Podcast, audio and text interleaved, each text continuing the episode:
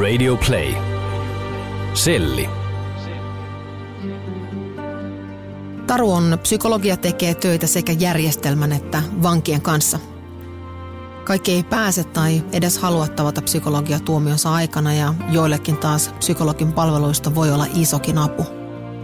Jokainen vanki kulkee järjestelmän läpi jollakin tavalla ja mä mietin, millaista on kohdata rikoksia ja väkivaltaa pöydän toisella puolella. Miten ihminen muuttuu pitkän tuomion aikana? Vai muuttuuko? Eli täällä ollaan Sörkän vankilassa vankilapsykologi Taru Hakulisen kanssa. Kerro mulle ihan, ihan alkaiseksi, minkälainen on sun perusduunipäivä? Mitä sun työnkuvaan kuuluu?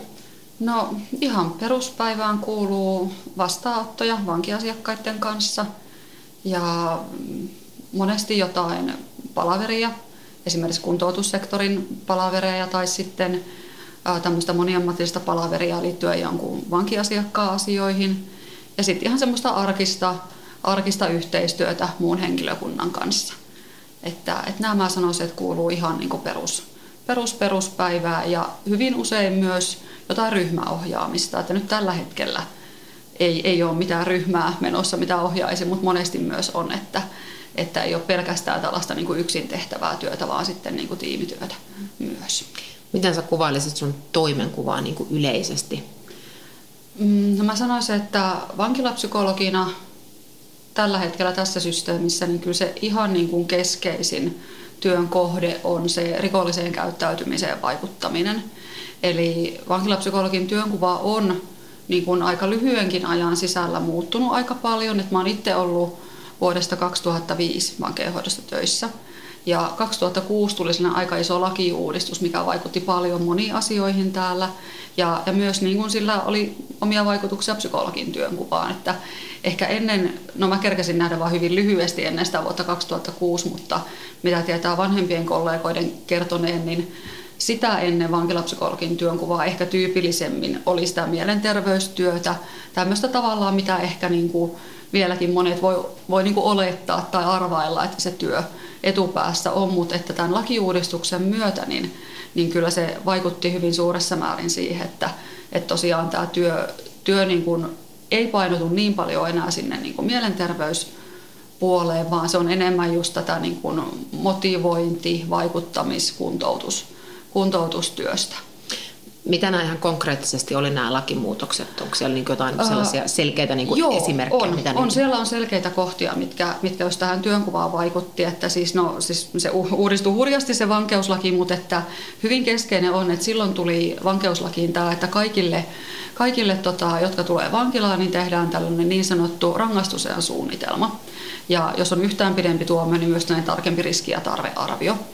Ja ne tehdään tuolla arviointikeskuksen puolella, että ei tässä niin kuin vankilan työntekijät, vaan että on vähän niin kuin oma, oma erillinen yksikkönsä sitä varten. Mutta että se niin kuin, ö, idea tai, tai se niin kuin kantava ajatus, mikä on minusta tosi tärkeä, on se, että, että me tiedetään, keitä täällä on ja minkä takia. Että siinä tuomion alussa – käydään läpi käytännössä niin kuin haastattelu ja asiakirjatiedot on se keskeinen, millä sit siellä työntekijät arvioi sen yksittäisen vangin tilanteen, mitkä on ne riskitekijät, mitkä on vaikuttanut siihen, että on joutunut vankilaan, ja myös ne riskitekijät, mitkä voisi jatkossa niin kuin aiheuttaa uusimista. Ja sitten toisaalta, että mitä vahvuuksia on, mitkä voisi tukea sitä rikoksetonta elämää. Ja näistä sitten muodostetaan se rangaistus ja suunnitelma, missä käytännössä vangeille asetetaan tiettyjä tavoitteita tai velvoitteitakin, sen niin kuin kuntoutuksen suhteen. Eli käytännössä, että mitä tämän ihmisen pitäisi tehdä, jotta se hänen riski päätyä vankilaan vähenisi. Ja, ja niin kuin se, se nyt sitten ymmärrettävästi tosiaan vaikuttaa hyvin paljon vankilapsykologien työhön, että, että tyypillisiä tämmöisiä niin kuin, uusimisriskitekijöitä kuitenkin monilla meillä, meidän vangeilla on. No päihdeongelma luonnollisesti. Meillä on myös päihdetyöntekijöitä, keille sitten se niin kuin enemmän ohjautuu nämä tarpeet, mutta että sitten impulsiivisuus, väkivalta, vaikeus ylipäänsä kontrolloida tämmöinen niin kuin, niin kuin ihan siis tunne, tunnepuolen itsesäätely, itsehallintakeinot, mikä niin kuin kaikki linkittyy aika pitkälti tähän väkivaltateemaan, mutta niin kuin myös muuhun elämänhallintaan. Jännityshakuisuus esimerkiksi voi olla yksi riskitekijä, niin näähän aika niin kuin luontevasti sit ohjautuu monet tämän tyyppiset. Että jos on tämän tyyppisiä haasteita, ja, ja sitten vaikka sen tyyppisiä tavoitteita, että pitäisi sitä niin kuin omaa väkivaltakäyttäytymistä saada kontrolliin, niin silloin päädytään vankilapsykologin vastaanotolle, että, että siellä sitten muu henkilökunta, rikosseuraamusesimies on yksi keskeinen, joka katsoo sieltä vangin kanssa, että onko sun suunnitelmassa lukee tällaista, niin nyt sun pitäisi ottaa psykologiin yhteyttä. Ja niin kuin tätä kautta tulee suuri osa noista niin kuin vankien yhteydenottopyynnöistä mulle, että hei siis laittaa lapun ja se päätyy mun lokeroon. Ja, ja valtaosa on tosiaan tätä, niin kuin, että ne niin kuin päätyy tämän niin rangaistusajan suunnitelman kautta ja sitten lähdetään purkaa sitä tilannetta. Koet sä ammatillisesti, että tästä, tai ammatillisesta näkökulmasta, että tästä lakimuutoksesta ja rangaistusajan suunnitelmasta on konkreettista hyötyä? Pysytäänkö näissä suunnitelmissa? No mä koen, että se lakiuudistus oli monella tavalla hyvä ja, ja vei niin kuin, tosiaan vähän niin kuin nykyaikaisempaan suuntaan monia asioita. Ja mä itse olen vahvasti edelleen sitä mieltä, että rangaistusajan suunnitelmat on hyvä juttu. Mutta että niin kuin kaikissa systeemeissä niin se niin kuin ideaalitaso ja se käytännön taso ei ihan aina kohtaa, että, että helposti käy myös niin, että ne rangaistusajan suunnitelmat jää et kun ne on kuitenkin sit niinku paperille laadittuja suunnitelmia, et ettei se olisi vaan se yksi niinku lappu muiden joukossa, mitä siitä ihmisestä on elämänsä aikana kirjoitettu. Monet on kuitenkin paljon asioinut eri, eri instansseissa sosiaalitoimistossa, ehkä siellä mielenterveyspuolella ja näin, että et niinku, se, se on se niinku yksi riski, että se jää vain yhdeksi lapuksi, mitä ihminen ei edes tunnista, että tämä on tämmöinen, mutta ei tämä liity muuhun että kyllä mun vastaanotolle moni saattaa tulla sanoa, että no tässä ransussa lukee näin, mutta et ei mulla oikeasti ole tällaista väkivaltaongelmaa. Ja mm. no siitä sitten lähdetään tutkailemaan tilannetta. Et mä, mä itse oon vahvasti kyllä sen kannalla, että ne, niistä on hyötyä. Että, että se niinku ohjaa meidän toimintaa siihen suuntaan, mihin mun mielestä kuuluukin ohjata, eli siihen, että me pyritään, mä näen tämän ennen kaikkea niinku yhteiskunnallisena asiana. Että me pyritään vaikuttaa siihen, miksi nämä ihmiset on täällä ja siihen, ettei he tulisi uudestaan. Et vähän niin kuin tuplatavoite, että mä näen, että se on niin kuin yhteiskunnalliselta kannalta tärkeää, mutta sitten totta kai se niin kuin parantaa sitä ihmisen omaakin elämänlaatua, jos se ei tarvitse toistuvasti tulla lusimaan. Että, mm. että nämä ei ole niin kuin mun mielestä ristiriidassa. Eli vangit tulee periaatteessa esimerkiksi sun vastaanotolle omasta tahdostaan. Kaikille tehdään tämä suunnitelma, Joo. mutta joutuuko kaikki vangit jossain kohtaa tuomiota käymään ei, ei, kaikki, kaikki ei joudu ja siis ihan näillä meidän resursseilla niin kaikki ei käy mun vastaanotolla. Että, että se Sörkässä on kuitenkin aika tiivis tahti, että kun ää, tänne ohjautuu enemmän nykyään kuitenkin lyhyt tuomioisiakin paljon, että toki on myös pitkätuomioisia, mutta että, että jos on hyvin lyhyt tuomio, niin ei, ei välttämättä ollenkaan kyllä kyllä niin kuin päädy, päädy psykologin vastaanotolle. Aina ei ole tarvettakaan. Ne tarpeet ja ne asiat voi olla semmoisia toisen tyyppisiä, että enemmän sosiaalityön, päihdehuollon, hyvin käytännönläheisiä asioita, mihin olisi syytä pyrkiä vaikuttaa asunnottomuus, niin kuin tällaisia.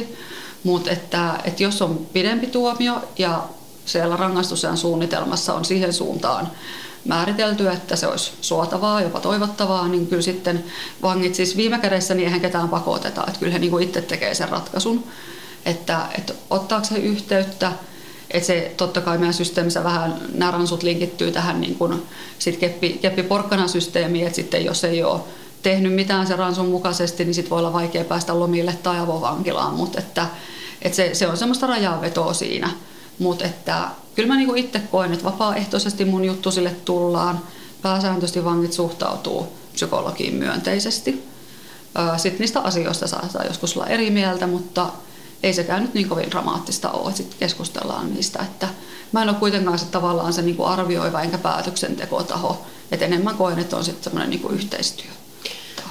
Miten sä itse näet tämmöisellä niin konkretian tasolla, miten sä pääset vaikuttamaan vangin elämään? No mä ajattelen, että se, että jos saa niitä joitakin asioita nyt käytettyä eteenpäin, se voi olla se. Että toki sitä niin se, semmoinen niin motivointityö, että herätellään sitä halua muutokseen, niin se kuuluu ihan kyllä kaikille, kaikille henkilökunnassa, että se, sen ei kuuluisi olla vain psykologin työtä, mutta että joskus lähdetään ihan siitä, että että, että olisikohan syytä pohtia, että miksi sä oot toistuvasti täällä, tyyppistä tilannetta. Ja, ja mä ajattelen, että se voi olla sitten se hyöty, mikä ehkä sit tulee todeksi vasta todella pitkän ajan päästä, että, että jää ehkä se joku ajatus sinne muhimaan, tai sitten ei, ei aina jää. Mm, sitten jos on jo sitä muutoshalua, jos on jo sellaista, että, että niin kuin vangeilla on mun mielestä paljon sitä ristiriitaa, että, että harvahan tänne nyt siis lusimaan haluaa, mutta että se muutoksen tekeminen on vaikeaa ja on sitä niin kuin ristiriitaa siinä, että mitä se, missä asioissa pitäisi muuttua. Niin sitten se ristiriidan kanssa työskentelemiseen mä ajattelen, että se voi selkeyttää niitä, niitä asioita ja sitä kautta niin kuin viedä siihen suuntaan, minkä mä uskon olevan kuitenkin niin kuin parempi. Et harva nyt tänne niin kuin haluaa tai tietoisesti. Et mä, mä uskon, että se on niin kuin sen yksilön, yksilön etu, jos hän saa sitä palettia vähän purettua siihen suuntaan, että tänne tuleminen olisi epätodennäköisempää. Ehkä sitten niin kuin yksi, yksi ääripää asiakkaita on ne, keiden kanssa sit työskennellään oikeasti niin pitkäjänteisesti ihan niin kuin terapiatyyppistä työskentelyä. Ja, ja siis totta kai edelleen on sit myös ne, ketkä tarvii ihan siihen niin akuuttiin kriisiin, akuutteihin mielenterveysasioihin sitä apua ja tukea. Että heillä se niin kuin, hyöty voi olla ihan sitä, niin kuin, että et saa vähän niin kuin helpotusta siihen oloon. Ehkä, ehkä jotain konkreetteja neuvoja, että miten nyt toimia, vaikka sit poliklinikan kautta ihan näitä niin hoito-ohjautumisjuttuja. Mutta että, että tämä, niin kuin mitä mä ajattelen, että valtaosa tästä työstä on tätä rikolliseen käyttäytymiseen vaikuttamista, niin kyllä mä nyt aidosti uskon, että siitä on hyötyä, jos siihen suuntaan ne asiat nyt kähtää. Mä oon siinä sitten, joka yrittää edesauttaa sen keskustelun kautta sitä. Miten tuomion suorittaminen vaikuttaa ihmisen mieleen, jos esimerkiksi joku istuu vaikka elinkautista tai on pitkiä aikoja eristyssellissä. Tapaat tämmöisiä vankeja matkaan, siis useampaan otteeseen muuttuuko heidän esimerkiksi suhtautumisensa tai persoonansa tai miten ihminen reagoi mm, no vankilatuomion se, aikana? No se, se on hyvä kysymys kyllä, että kyllä niin kuin suljetut olosuhteet vaikuttaa. Ja, ja mistähän mä nyt aloittaisin. Siis, joo, siis tapaan vankeja niin kuin eri, eri kohdissa tuomioita. Että jos on pitkä tuomio, niin monesti näissä saattaisi olla sellaisia, keiden kanssa työskennelläänkin pidempään – ja, ja tota, mm, mitä tulee näihin eristämisiin, niin, niin meillähän on siis poliklinikka, niin kuin terveydenhuoltohoitajat hoitajat ja lääkäri erikseen, niin heillä on se velvollisuus tavata niin kuin e-, eristyksessä olevaa. Et mä en yleensä silloin tapaa, kun ollaan akuutisti eristyksessä, mutta monesti sitten sen jälkeen ja, ja näin. Mutta jos, jos ajattelee ihan niin tätä vankilaa omana, omana niin kuin yhteisönä ja näitä niin kuin suljettuja olosuhteita, niin kyllähän se niin kuin vaikuttaa ihmiseen, joihinkin enemmän, joihinkin vähemmän. Jos on kovin pitkä tuomio ja suorittaa vaikka niin kuin hyvin suljetulla osastolla, niin silloin, silloin tietenkin on ihan syytä pohtia, että, että niin kuin miten, miten sitä niin kuin voi helpottaa, että, että kuitenkin säilyisi niin kuin jonkunlainen tatsi siihen muiden kanssa vuorovaikutuksessa olemiseen. Ja ihan niin kuin näistä syistä mä ajattelen, että tämä niin kuin nykyinen linja, että suositaan mahdollisimman avoimia olosuhteita aina, niin se on niin kuin lähtökohtaisesti hyvä, että siihen tulisi pyrkiä. Mutta että on niitä tilanteita, että joutuu olemaan sit vaikka pidempääkin täällä Helsingin vankilassa tai pidempääkin suljetulla osastolla, niin kyllä semmoista tietynlaista laitostumista tapahtuu. Ja mä ajattelen, että ne on sit niitä haasteita, mitkä tulee todeksi sitten, kun se vapautuminen koittaa. Että, että sen takia tämä, että pyritään kyllä siihen, että mahdollisimman asteittain – siirrytään. Että jos on täällä ensin vaikka suljetulla, niin että se nyt ei, että aina niin kuin mahdollisimman avoimia, että ensin avoimemmalle osastolle, sitten avovankilaa, sitten ehkä koevapaus sitten siviiliin. Että tämähän on se, miten me toivotaan, että asiat menis. Mutta että, että kyllä, kyllä sellaiset niin kuin hyvin, hyvin pitkät ja hyvin niin kuin suppeet olosuhteet, niin ei ne nyt lähtökohtaisesti ihmiselle hyvääkään tee. Mutta joskus semmoinen lyhytaikainen pysähtyminen voi kyllä mun mielestä olla ihan se, se voi niin kuin katkaista jotenkin sen tilanteen, mikä monella on siviilissä hyvin semmoista niin kuin suunnittelematonta, lyhytjänteistä, päihteiden sekasta, niin, niin silloin, silloin mä uskon aidosti, että joskus niin kuin vankeustuomio saattaa pysäyttää ihan hyvällä tavalla. Mm. Mutta että, että pidemmän päälle, niin eihän tämä ole niin kuin terve ympäristö. Sä sanoit että aikaisemmin, että sulla on siis tämmöinen, mikäli sä et ole sä et ole niin kuin päätöksen tekevässä roolissa, mm. eli sä teet tämmöistä niin kuntouttavaa duunia. Koet sä, että sulla on minkäännäköistä valtaa No se, se on siinä mielessä kyllä hyvä kysymys, että kyllähän niin kuin valta liittyy tähän ympäristöön, että se on niin kuin yksi ilmiö, mikä on hyvä tiedostaa, että niin kuin suhteessa vankeihin, niin jos mulla on avainnippu, niin mulla on valtaa. Niin kuin siinä mielessä, että se on hyvä huomioida siinä niin kuin asiakassuhteessa. Ja että mähän edustan viranomaista, vankeihoitoa, rikosseuraamusjärjestelmää, että siinä mielessä mä ajattelen, että se on hyvä, hyvä tiedostaa, että mäkin olen kuitenkin valtaa käyttävä viranomainen tai osaa sitä systeemiä. Mutta että, että sit se rooli, rooli tässä systeemissä, niin, niin se ei ole semmoinen niin su, suora päätöksentekijä. Totta kai niin kuin jos, no ihan nämä arkiset vaikka poistumislupien hakemiset vankiasiakkailla, sitten se avovankilaa hakemisen vaihe, niin kyllähän siis mä lausun niihin, annan lausunnon, että, että jos on ollut mun asiakkaana, että en, en teekään kaikkia asioihin, kun ei kaikkia asioista tiedä. Mutta että, että meillähän siis se proseduuri menee niin, että kun vanki anoo jotain, niin ne anteeksi, työntekijät, ketkä on työskennellyt, niin lausuu sen oman kannanottonsa, puolto tai ei puolto, tuonne meidän tietojärjestelmään, mihin se hakemus kirjataan. Ja, ja sitten no lomien kyseessä ollessa, niin sitten päätös tulee, tulee niin kuin vankilan johdosta, apulaisjohtajalta. Ja sitten taas näissä avovankilasijoituksissa, niin se on se arviointikeskus, joka tekee sitten ne päätökset. Ja sitten niin kuin, jos miettii että niin kuin päätösten mitta, mittaskaalaa, niin sitten ihan nämä, nämä niin pitkiltä tuomilta vapautumiset niin elinkautiselta, niin sittenhän ne on Helsingin hovioikeus, joka päättää. Mutta että kyllä niin psykologina niin on tietynlaista, ajattelet, että se on asiantuntijavaltaa, että mä lausun johonkin asiaan – ja, ja pyrin tekemään nämä mahdollisimman läpinäkyvästi aina vangin kanssa keskustellaan. Että en, en ole puoltoautomaatti, mutta että totta kai niin pyrin, pyrin niin lausumaan sillä tavalla, kun näen sen tilanteen. No siihen, että onko minulla vaikutusvaltaa niihin asioihin, niin sitä, sitä voi miettiä. Että kyllä mä uskon, että se, se oma kanta on tärkeää tuoda esille. Ja kyllä mä edelleen koen niin, että, psykologilla, että kyllä niin kuin psykologin sanalla on jotakin vaikutusta ja se otetaan huomioon siinä kokonaisarvioinnissa. Että eihän se nyt sitä tarkoita, että, että ne päätökset aina sen mukaisia, miten mun mielestä pitäisi olla. Mutta että, että kyllä mä niin kuin koen, että, että siinä niin kuin on, on semmoista niin kuin aitoa vaikuttamisen mahdollisuutta. Miten äm, sä näet ammatillisesta näkökulmasta vankien tämän niin kuin kuntouttamisen ja hoidon, onko niihin riittävästi resursseja? No mun mielestä ei. Et ei, ei tähän oikein niin muuta voi vastata. Että mä näen, että tällä hetkellä näillä resursseilla, mitä on, niin tehdään parhaamme. Ja, ja se ei ihan ehkä riitä siihen tasoon, mitä juhlapuheissa puhutaan.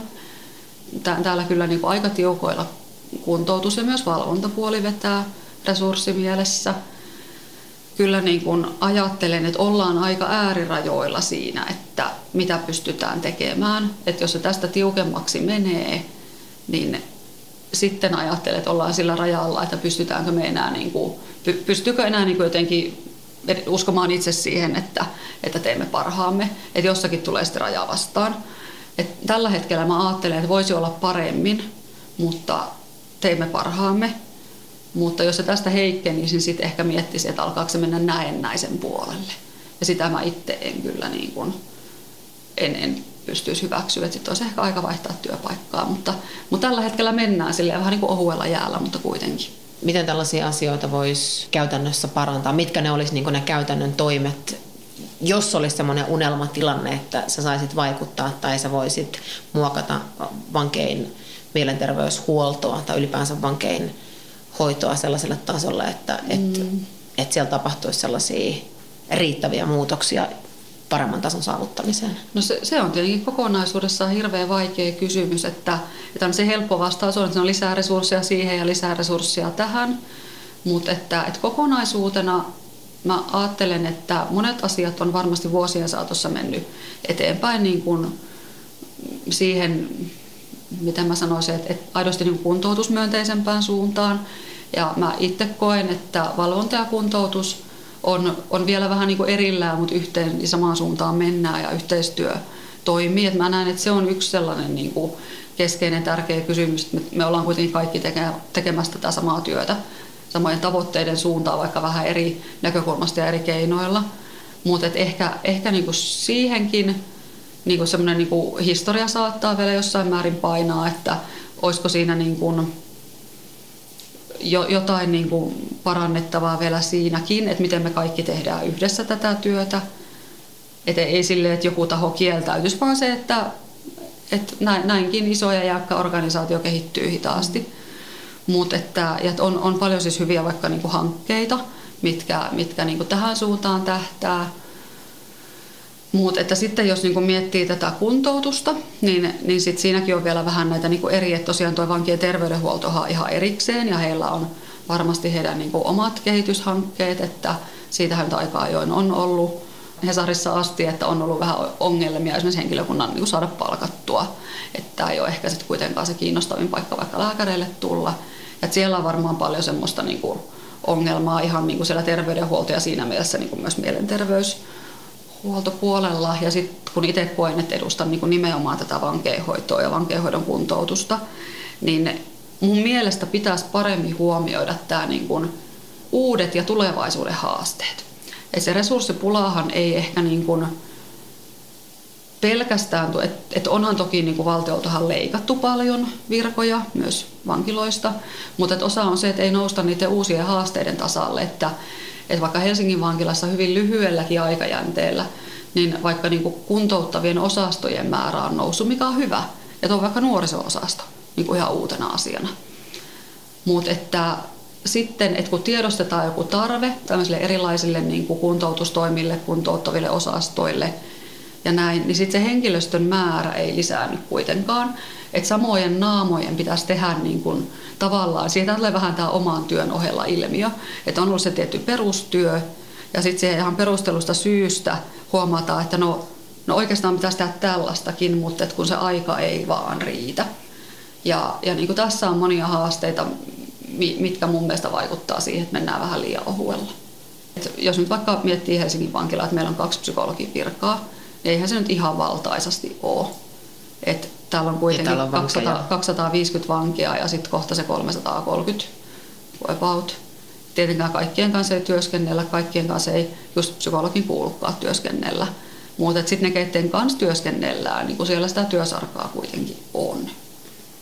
Niin kyllä mä, kyllä mä niin näen, että, että sekä psykologilla että niin muilla kuntoutustyötä tekevillä, päihdeohjaajat, sosiaalityön puoli, opinto-ohjaajat, ihan niin kuin kaikki, niin kyllä kyllä tässä niin kuin mennään vähän niin kuin siinä jaksamisen äärirajoilla, että en voi oikeastaan, no, valehtelisin, jos väittäisin muuta. Jos vankein kuntoutukseen ja, ja mielenterveyshuoltoon, jos siihen saataisiin lisää resursseja, esimerkiksi enemmän virkoja tai, tai useampi ihminen hoitamaan näitä vankeja, miten se näyttäytyy yhteiskunnallisesti, minkälaisia vaikutuksia sillä no, olisi? Niin. No se, se on tietenkin sit se yksi vaikea kysymys, koska tällaista asiaa on hirveän vaikea tutkia, kun rikoksen uusiminen näin niin kuin tutkimuskohteena on, on hyvin niin kuin monitahoinen, että, että ihan lähtien siitä, että mikä on uusimisen määritelmä, että tutkijat ei ole yksimielisiä edes ihan siitä, koska meillä Suomessakin monilla on näitä, niin kuin, että voi olla vanhoja tuomioita, mitkä sitten vaan tulee täytäntöön, kun on jo vapautunut, niin sehän ei ole aitoa uusimista. Tyyppi palaa tänne, mutta ei ole tehnyt uusia rikoksia. Mutta kuitenkin siitä, että jos ajatellaan, että me halutaan vaikuttaa siihen, että joku ei tee uusia rikoksia, niin sitähän on aika vaikea, etenkään tässä kohtaa, kun me ollaan täällä, niin ilman kristallipalloa on hirveän vaikea niin kuin arvioida sitä, että minkä verran on vaikutusta sillä työllä. Toki asiasta on tutkimustietoa ja sen niin kuin tutkimustiedon viitottamalla tiellä mennään vankeinhoidon kuntoutuksessa, että kuitenkin niin kuin meidän keskushallintotasolla seurataan kansainvälistä tutkimusta ja Suomen vankeinhoidon kehitys on kyllä noudattanut niitä niitä niin kuin tavallaan, että mitä, mitä tiedetään siitä, että mikä vaikuttaa. Et esimerkiksi jos puhutaan näistä meidän ryhmäohjelmista, niin, niin kun hetkinen tutkimustieto puhuu sen puolesta, että tällaiset melko strukturoidut ja kognitiivis-behavioraaliseen viitekehykseen nojaavat ohjelmat, että niillä on vaikuttavuutta, niin sitä me käytetään niitä. Mutta että se, että mä en voi, en voi sanoa, että se, että kyllä kun saataisiin kolmas psykologi, niin ei tulisi uusimista, niin eihän niin voi sanoa. Mun on hirveän vaikea tietää niin kuin yleisellä tasolla tai ihan mun niin kuin oman työn tasolla, että minkä verran pystyn tai minkä verran me pystytään vaikuttaa. Mutta että kyllä mä nyt ajattelen, että sillä tasolla pystytään sanomaan jotakin, että, että se, että onko meillä kuntoutustyötä vai että versus, että meillä ei olisi ollenkaan. Niin, niin kyllä mä uskon, että se satsaus ja sitten se, että se vielä kohden, pyritään niin kohdentaa mahdollisimman oikeaan ryhmään ja käytetään oikeita keinoja, niin tämä on se, mitä me tiedetään, mihin meidän pitäisi pyrkiä, että, että esimerkiksi niin kuin nämä rangaistus- ja suunnitelmat ja siellä takana, niiden takana olevat riski- ja tarvearviot, niin siinähän pyritään myös arvioimaan sitä, että minkä verran kehenkin tulee vaikuttaa. Että jos on kovin matala uusimisriski, niin kuin vaikka ensikertalaisilla usein on, niin silloin heihin ei ole syytä panostaa niin paljon. Siitä saattaa olla jopa haittaa. No yleensä sitä ei ole ehkä haittaa eikä hyötyä, mutta että meidän pitäisi nimenomaan kohdentaa se meidän työskentely niihin, kellä se uusimisriski on jo kohonnut. Mutta sitten taas joiden kanssa työskentely ei ehkä välttämättä ole helpointa. Hmm. Mutta että mä ajattelen, että sillä niin kuin yleisellä tasolla, niin se, että resursseja olisi riittävästi ja me kohdennettaisiin ne oikein, ja tähän kaikki nämä ransut liittyy, että se on pyrkimys just tähän, että me ei tehdä mitään niin randomia, vaan että meillä on joku suunnitelma. Mm. Niin, niin tota, ja si, siinä niin kuin takana sitä tutkimustietoa, niin mä uskon kyllä, että sillä pystytään viime kädessä vaikuttaa yhteiskunnan turvallisuuteen, että, että kuitenkin esimerkiksi väkivaltarikolliset on yksi prioriteetti, että siihen vaikuttaminen ihan, ihan niin kuin yleisellä tasolla. Ja sitten ajattelin, että vankilapsykologin työssä se korostuu ihan niin kuin ääneen sanotusti, että me ollaan todettu, että me halutaan satsata esimerkiksi väkivaltarikollisiin, että kyllä mä pyrin kohdentaa sitä mun vähäistä työaikaa sit silleen, että se on mun mielestä mahdollisimman järkevää. Ja sitten vaan joutuu välillä tarjoa ei oota muille. Sitten jos puhun ihan niin omasta työnkuvasta, niin mihin psykologit tyypillisesti kohdentaa, niin seksuaalirikollisten kanssa työskentelyyn. Että heillähän tyypillisesti se uusimisriski ei välttämättä ole kovin korkea, mutta etenkin jos se on yhtään kohonnut, niin silloin kyllä se, se on psykologi, kelle ohjataan tällä vankilan sisällä nyt kun nostit esiin seksuaalirikolliset, niin miten vaikka todetaan, että jollain ihmisellä on korkeampi riski uusia? Mm-hmm. Siitä on ihan tutkimustietoa, että se niin kuin, tavallaan siinä on kaksi, kaksi niin peruspalikkaa. Toinen on tavallaan enemmän liittyy siihen, että mitä me ihan tilastotasolla tiedetään, että mitkä niin tämmöiset historiatekijät vaikuttaa siihen, että uusiiko joku. Että, että yleisellä tasolla tiedetään, että esimerkiksi kertalaisuus nostaa sitä riskiä heti, että jos on jo aikaisemmin syyllistynyt johonkin ja tulee uudestaan, se riski nousee heti. Nuorena aloitettu rikosten tekeminen esimerkiksi. Nyt huomaan, että en ihan ulkoa muista sitä arviointityökalun kaikkia kohtia, mutta siis tavallaan että tämmöiset, niin kuin, puhutaan staattisista riskitekijöistä, mitkä vaikuttaa siihen, että jos nyt seksuaalirikollista puhutaan, niin, niin esimerkiksi se, että onko uhri ollut tuttu vai tuntematon, jos on tuntematon, niin se riski on ihan, niin se käy ihan niin järkeenkin, että se riski on silloin kohonnut. Että nämä ei ole niin moraalisia kannanottoja, vaan että mitä niin tilastotasolla tiedetään, että mitkä historiatekijät vaikuttaa siihen, että se riski on jo vähän korkeampi. Näihin me ei voida vaikuttaa, että nämähän vaan niin asettaa sitä tasoa. Ja, ja sitten toinen, toinen arvioinnin kohde on sitten, puhutaan dynaamisista tekijöistä. Eli ne on sitten niitä, mihin me voidaan vaikuttaa. Ja näistäkin on ihan tutkimustietoa, että että niin kuin mitkä, mitkä on sellaisia, mitkä niin kuin keskimäärin sitä riskitasoa nostaa. Ja nämä nyt on hyvin tyypillisesti esimerkiksi päihdeongelma. Koulutuksen puute on yksi. No, siitä voi vähän miettiä, että onko se sit staattinen. Se on niin historiaa se, että me tiedetään, että monilla, monilla niin kuin koulutus ja ammattikoulutus etenkin on hyvin puutteellista. Ja, ja se voi joskus olla se niin kuin semmoinen keskeinenkin tekijä, mihin on syytä kohdentaa Mm, ja sitten tietyn tyyppiset, puhutaan antisosiaalisista ajattelutavoista tai, tai antisosiaalista seurasta. Että tavallaan tämmöinen niin kuin elämän kulullinen, vähän, että mikä se niin sosiaalinen ympäristö on ollut, tukeeko se siihen rikoksettomuuteen vai just toisinpäin. No, sitten kun mennään sinne ajattelun, asenteiden puolelle, niin sitten mennään aika vahvasti just sitten niihin syihin, minkä takia munkin vastaanotolle ohjataan, että että niin tiedetään, että, että tietyn tyyppiset just yhteiskuntavastaiset asenteet, tietynlainen auktoriteettivastaisuus ja, ja näihin liittyy sitten ihan tiettyjä piirteitä vaikka rikosrekisterissä, että, että mitkä, mitkä niin kuin ajatellaan, että nostaa sitä riskiä. Ja näähän on sitten impulsiivinen käytös, tämän tyyppisiä asioita. Että tavallaan, että meillä niin kuin on tuo arviointikeskus, heillä on ihan omat työkalut siihen, että miten he miten he tota arvioi sitä riskitasoa ja siellä on tämä sekä tämä staattinen puoli, mihin ei voida vaikuttaa, ja sitten tämä dynaaminen puoli, mistä tulee sitten just nämä uusimisriskitekijät, mihin ajatellaan, että pitäisi vaikuttaa. Et sillä ikään kuin saadaan hilattua sitä, että jos niinku se, se staattinen riskitaso asettaa sen riskin johonkin, ne dynaamiset tekijät, riskitekijät voi sitä vielä vähän nostaa, vahvuustekijät voi sitä hilata alaspäin, mutta tämähän on sitten se, mihin me niin pyritään kohdentaa, että pyritään lisäämään niitä vahvuuksia, kannattelee ehkä niitä, vähentää niitä dynaamisia riskitekijöitä. Tämä on niin se logiikka, millä, millä niin ajatellaan tuosta vaikuttamistyöstä.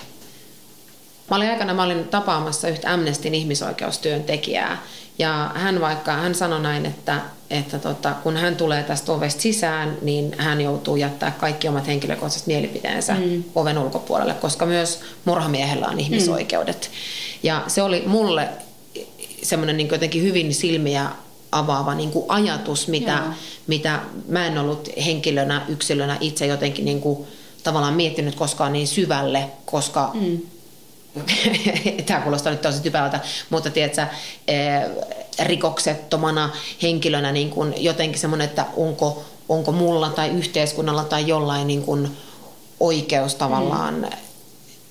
Lainausmerkeissä jakaa tuomioita sen takia, että joku mm. on tehnyt jonkun niin kuin rikkeen.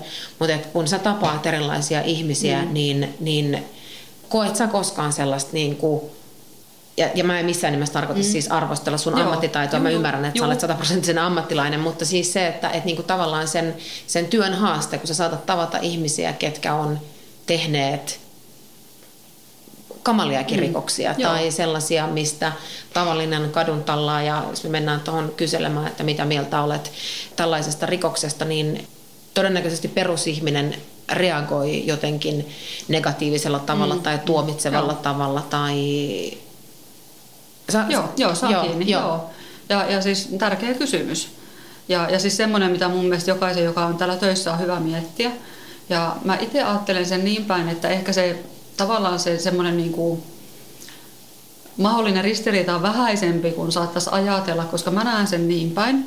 Että ensin, ensinnäkin just vähän se niin kuin ajatus, että tuomiot on jaettu jo. Että mä, mä en ole tuomitsemassa ketään, mutta että et eihän mun myöskään tarvitse missään nimessä hyväksyä niitä rikoksia ja, ja niin kuin kukaan ei täällä odotakaan, että mä hyväksyisin niitä tekoja. Ei varmaan edes vangit itse, en usko, että vankiasiakkaatkaan olettaa, että mä, mä niin kuin hyväksyisin heidän tekoja. Mutta kun se ei tarkoita sitä, että mä pystyisi heitä niin kuin ihmisenä kohtaa. Että ne on vähän niin kuin kaksi eri asiaa. Et totta kai ihminen on myös sitä, mitä hän on tehnyt tietyllä tavalla, jos niin voi sanoa, mutta että, että se ei ole se koko totuus. Että mä ajattelen, että siitä huolimatta, mitä joku on tehnyt, niin no ensinnäkin se, että hänelläkin on tosiaan oikeuksia ja, ja se, että mä silloin urani alussa mä ehkä vaan niin jotenkin huomasin sen, että se ehkä johti siihen, että mä oon täällä töissä. Että mä huomasin, että mä kyllä pystyn kohtaamaan sen ihmisen ihmisenä. Et se on varmasti niin kuin vaikuttanut siihen, että mä oon täällä kuitenkin ollut nyt aika pitkään. Mä en varmaan olisi, jos se olisi iso ongelma. Ja ehkä se sitten yksi puoli, minkä takia se ei mun mielestä ole niin kuin ongelma, koska mähän näen sen myös niin kuin oman roolini niin päin, että se mun työni tähtää siihen, että tämä ihminen ei jatkossa tekisi näitä kamalia asioita, mitä se on tehnyt. Että mä, mä en näe sitä niin kuin mun roolia semmoisena, niin kuin joskus aina karikoidaan, että pääsilittelynä tai näin, vaan että, että mä ajattelen, että joo, mä oon auttamassa myös sitä ihmistä, mutta että se yksi tärkeä tavoite on myös se yhteiskunnallinen tavoite, että mikä edesauttaa sitä, että tämä ihminen ei uudestaan tekisi näin. Ja, ja varsinkin jos ne rikokset on kohdistunut ihmiseen, toiseen ihmiseen, oli ne sitten väkivaltaa tai seksuaalista väkivaltaa tai mitä, niin että, että mitä, mitä me voidaan täällä tehdä, jotta tämä ihminen ei enää aiheuta sitä, että joku toinen ihminen joutuu hänen uhriksi. Se on myös sen ihmisen itsensä ja myös sitten niin kuin muiden etu, että meillä on täällä tätä kuntoutustyötä. Näkyykö sun duunissa esimerkiksi vankiaineksen muutos, että on ulkomaalaistaustoja, se vankeja, eri uskontoja?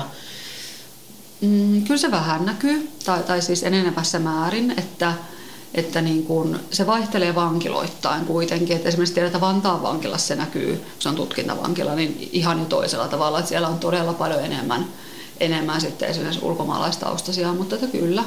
Ja, ja sitten, että kyllä, kyllä täällä meilläkin niin kun, näkyy, näkyy se, että kyllä se on aika arkipäivää, että on myös ulkomaalaistaustaisia ja se tietenkin asettaa sen kieliongelman, että, että mä, mä en kyllä pysty työskentelemään muuta kuin suomeksi ja englanniksi, että että se, se sitten niinku rajoittaa myös näitä meidän mahdollisuuksia, että niinku psykologin työssä itse henkilökohtaisesti en ole mihinkään tulkkipalvelujuttuihin lähtenyt, että joskus varmasti olisi perusteltua, että enemmän sitten noissa, että jos on niin kuin, ettei puhu mitään, just lähinnä nyt suomea, englantia, toki, toki meillä on täällä sitten henkilökunnassa niin kuin muutakin kielitaitoa, mutta jos ei niin kuin puhu mitään semmoista kieltä, mitä vaikka niin kuin valvonnassa tai muuten henkilökunnassa puhutaan, niin käytännön asioiden hoito voi olla hankalaa, että silloin niitä tulkkipalveluita käsittääkseni käytetään, mutta mun työn kannalta sitten se vaan tarkoittaa sitä, että jos ei suomi eikä englanti onnistu kohtuullisessa määrin, niin en voi hirveästi tarjota. Koetko, että kaikki vangit saa tasapuolisen kohtelun? Kohdellaanko vankeja tasa-arvoisesti? Mm, no kyllä siihen ainakin pyritään ja kyllä sitä mun mielestä niin kun ajat on varmasti mennyt eteenpäin ja se enenevässä määrin kiinnitetään huomiota.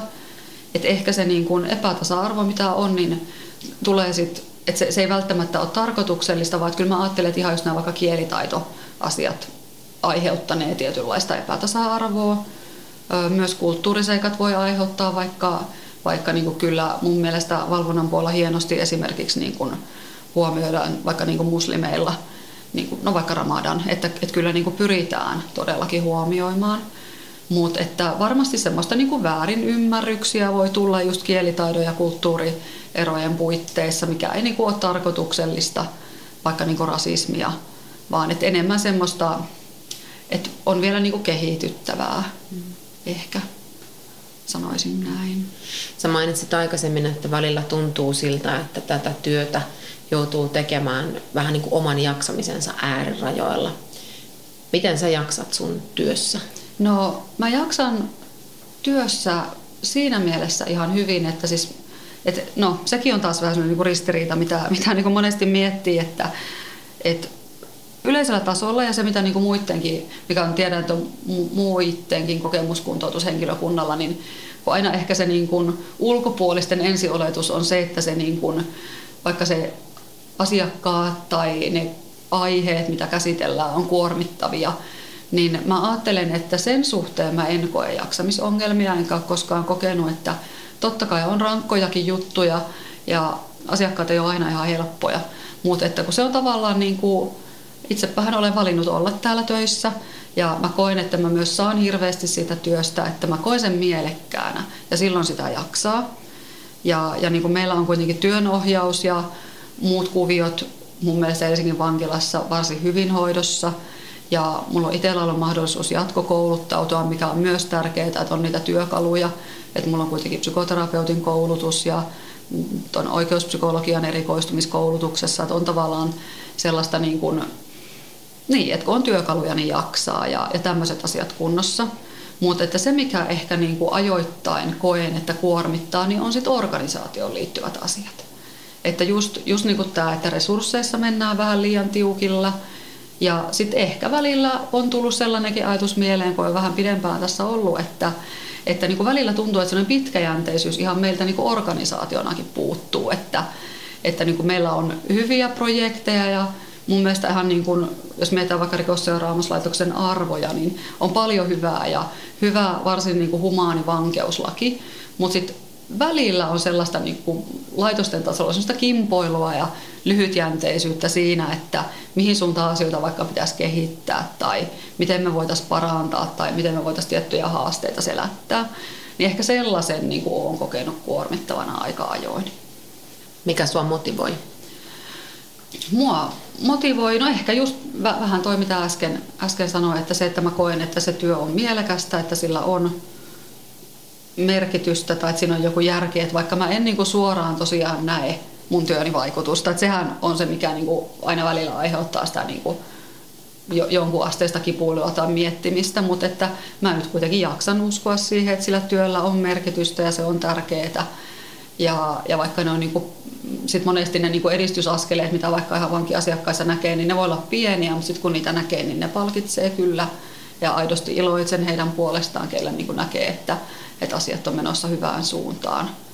Ja kyllä mä jollain tavalla ajattelen, että mulle henkilökohtaisesti se yhteiskunnallinen näkökulma on aika tärkeä, että mä koen niin kuin olevani osa osa tätä systeemiä semmoisessa mielessä, mikä edesauttaa meidän kaikkien turvallisuutta, niin kyllä mä ajattelen, että se on, se on niin kuin joku semmoinen tärkeä ajatus mulle.